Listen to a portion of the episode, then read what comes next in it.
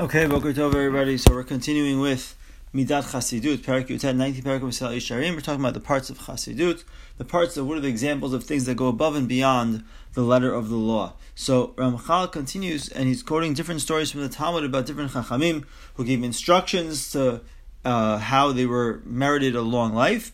So Od Sham Shalut Hamidav Rabbi Perida. So the the students asked Rabbi Perida. How did you merit a long life? What did you do? Amar lahem, he said to them, three things. Number one, miyamai lo kidamani adam lebeit hamidrash. Wow, it's a fantastic thing. Now, obviously, it's not required, right? But he said, nobody ever came before me to the Beit HaMidrash. Every morning when we went to study, I always made sure to be the first person there. Number two, v'lo berachti lifnei kohen, when, let's say, in the su'udah, at a meal, so the they give the honor of the kohen with making the bracha, probably bracha mazon or whatever it is. So technically, since he was a, a tamich he had the right to go first, but he always deferred to the kohen to show honor to the kohanim. And number three, there are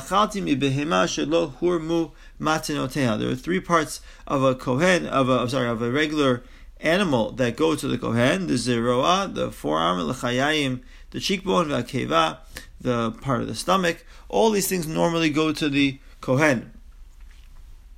So according to the strict halacha, you're allowed to eat the animal, leave over these three parts and give them later to the kohen.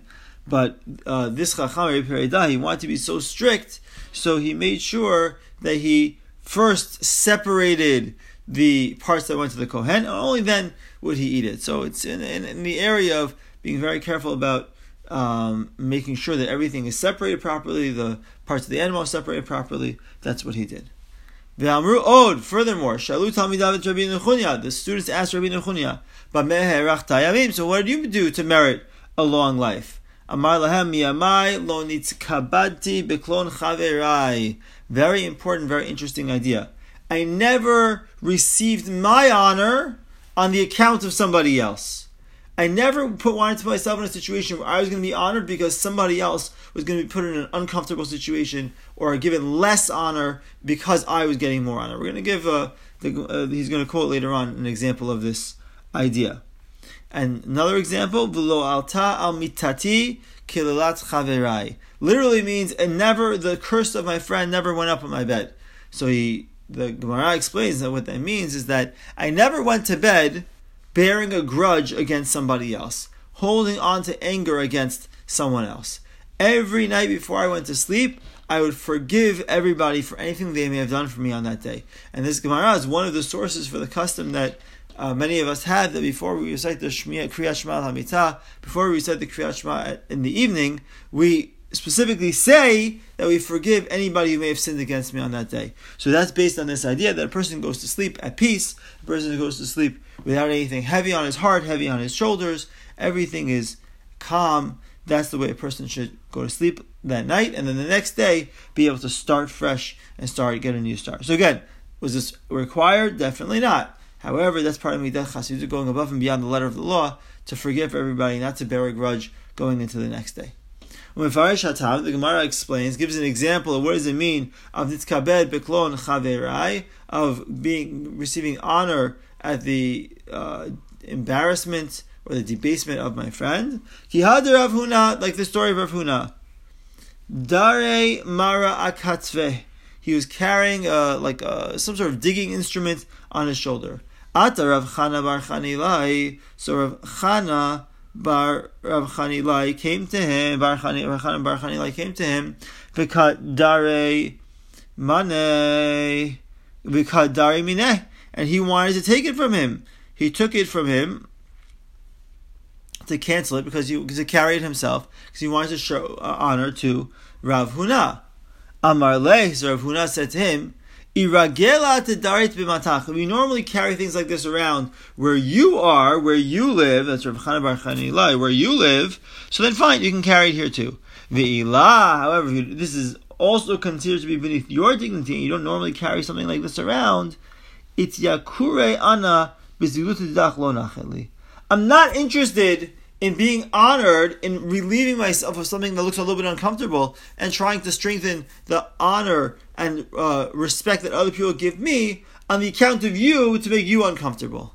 So when we do mitzvot, we want to do things above and beyond the letter of the law. We have to make sure, we have to make sure that we're not doing it at anybody else's account. Very often, when a person gets in a tricky situation where a person is being blamed for something, so our tendency very often is to press the blame onto somebody else to pass the blame on somebody else to ease ourselves from something that we may get blamed for. So Ramchal seems to be saying that that's not it's not appropriate to to maintain my kavod or to strengthen my kavod on the account of somebody else or uh, to, to put somebody else down, especially if they weren't really involved in the situation or it wasn't really their fault, it was really my fault. So that's not gonna, that's not respectful. That's not considered to be to, to the appropriate thing to do. And therefore, Midah Chasidut says that one should never receive honor on the account of somebody else.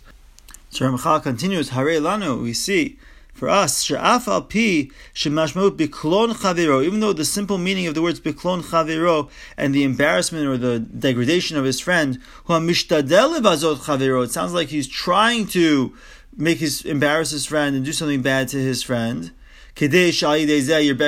that he sounds he comes out better. For the chasidim, it is not fitting to receive honor. His, his friend came. His friend wanted to carry the thing for him. He wasn't. He wasn't saving himself or honoring himself by purposely degrading somebody else. His friend came. His friend. His friend on his own wanted to come and carry for him. Nevertheless, he, the chassid does not want to get honor based on somebody else being his honor being lowered. If there's any type of embarrassment for his friend, he's not going to want to do it in order to raise his level of honor. Rabbi Zera says something very similar. In my life, I never got angry within my home, which is obviously a major, major accomplishment. I never walked in front of somebody who was greater than me. I always allowed them to walk first. I never thought about divrei Torah in the alleyways that had uh, dirty, disgusting things there. And I didn't walk four cubits, about six feet without thinking about Divrei Torah or talking Divrei Torah, and without having tefillin on. Which is also another major accomplishment. I never went to sleep in the Beit Midrash, not a, a small sleep, a, a, temporary sleep, not a permanent sleep, even though technically in a Beit Midrash, uh, one needs is allowed to take a nap if it facilitates his learning, but still he, was, he had very high standards for honoring the Beit Midrash. Velosasti betakalat chaveri. I never gained honor from, or maybe was maybe never was very happy when something bad happened to my friend. karati b'chanichato. And I never used a nickname to describe my friend, as we discussed earlier in the previous year. Within this one statement of Rabbi Zera contains many, many paths of chasidut that we discussed earlier. Even though they're not absolutely required, but Rabbi Zera chose to do these things to reach higher levels of serving serving Hashem and to enhance his fulfillment of the mitzvot. Okay, have a wonderful day, everybody. With Hashem, the next year we will continue with uh, more examples. Have a wonderful day. Kol Take care.